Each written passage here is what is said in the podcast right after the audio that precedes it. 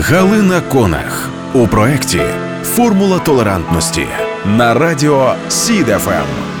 Реальність, на яку не можна закривати очі. На радіо СІДФМ. Реальність, на яку не можна закривати очі. У свій перший робочий день, коли я зайшла до класу, там абсолютно нічого не змінилося. Гамір, ігри, сміх.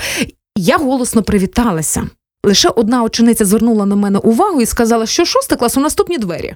Вона подумала, що я ходжу до шостого класу, а я була її вчителькою Олександрою Вікторівною.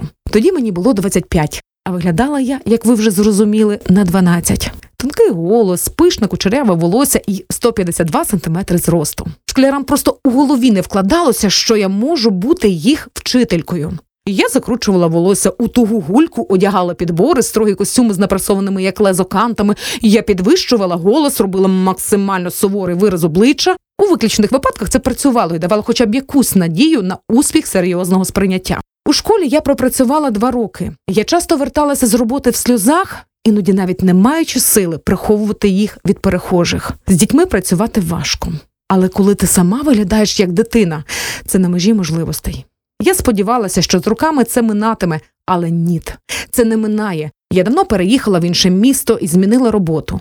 Мені тепер 29.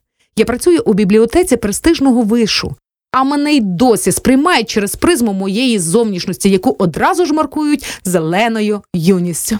О, ви тут вчитеся? Ні, я тут працюю. А що сюди беруть без роботи, без вищої освіти? Ні. Чому ви так вирішили? Ой, ну просто ви така молода, вже працюєте. І тут дилема пояснювати людині, що ти закінчила 11 років школи, 5 років університету, ще три школи додаткові, плюс силу селену різних навчань, чи почати моралізувати про те, що це не її справа, де я і коли навчалася. Мені 29, але мій ріст 152 сантиметри. І моя персональна форма принижень виглядати занадто молодою. Багато людей переконують, що це навпаки класно, зручно і все таке. Може, але не у випадку, коли до тебе серйозно не ставляться тільки тому, що ти виглядаєш молодо. Як справляюся, поки навчилася час від часу відгаркнутися, пожартувати або розвести руками, і нас таких багато, бо це дурний ейджизм. Чи можете ви якось змінити цю несправедливість світу? Звісно, перестаньте оцінювати людей, виходячи з їх зовнішності чи віку. Просто повірте мені на слово, бо це абсолютно неважливо. Формула толерантності на радіо СІДФМ.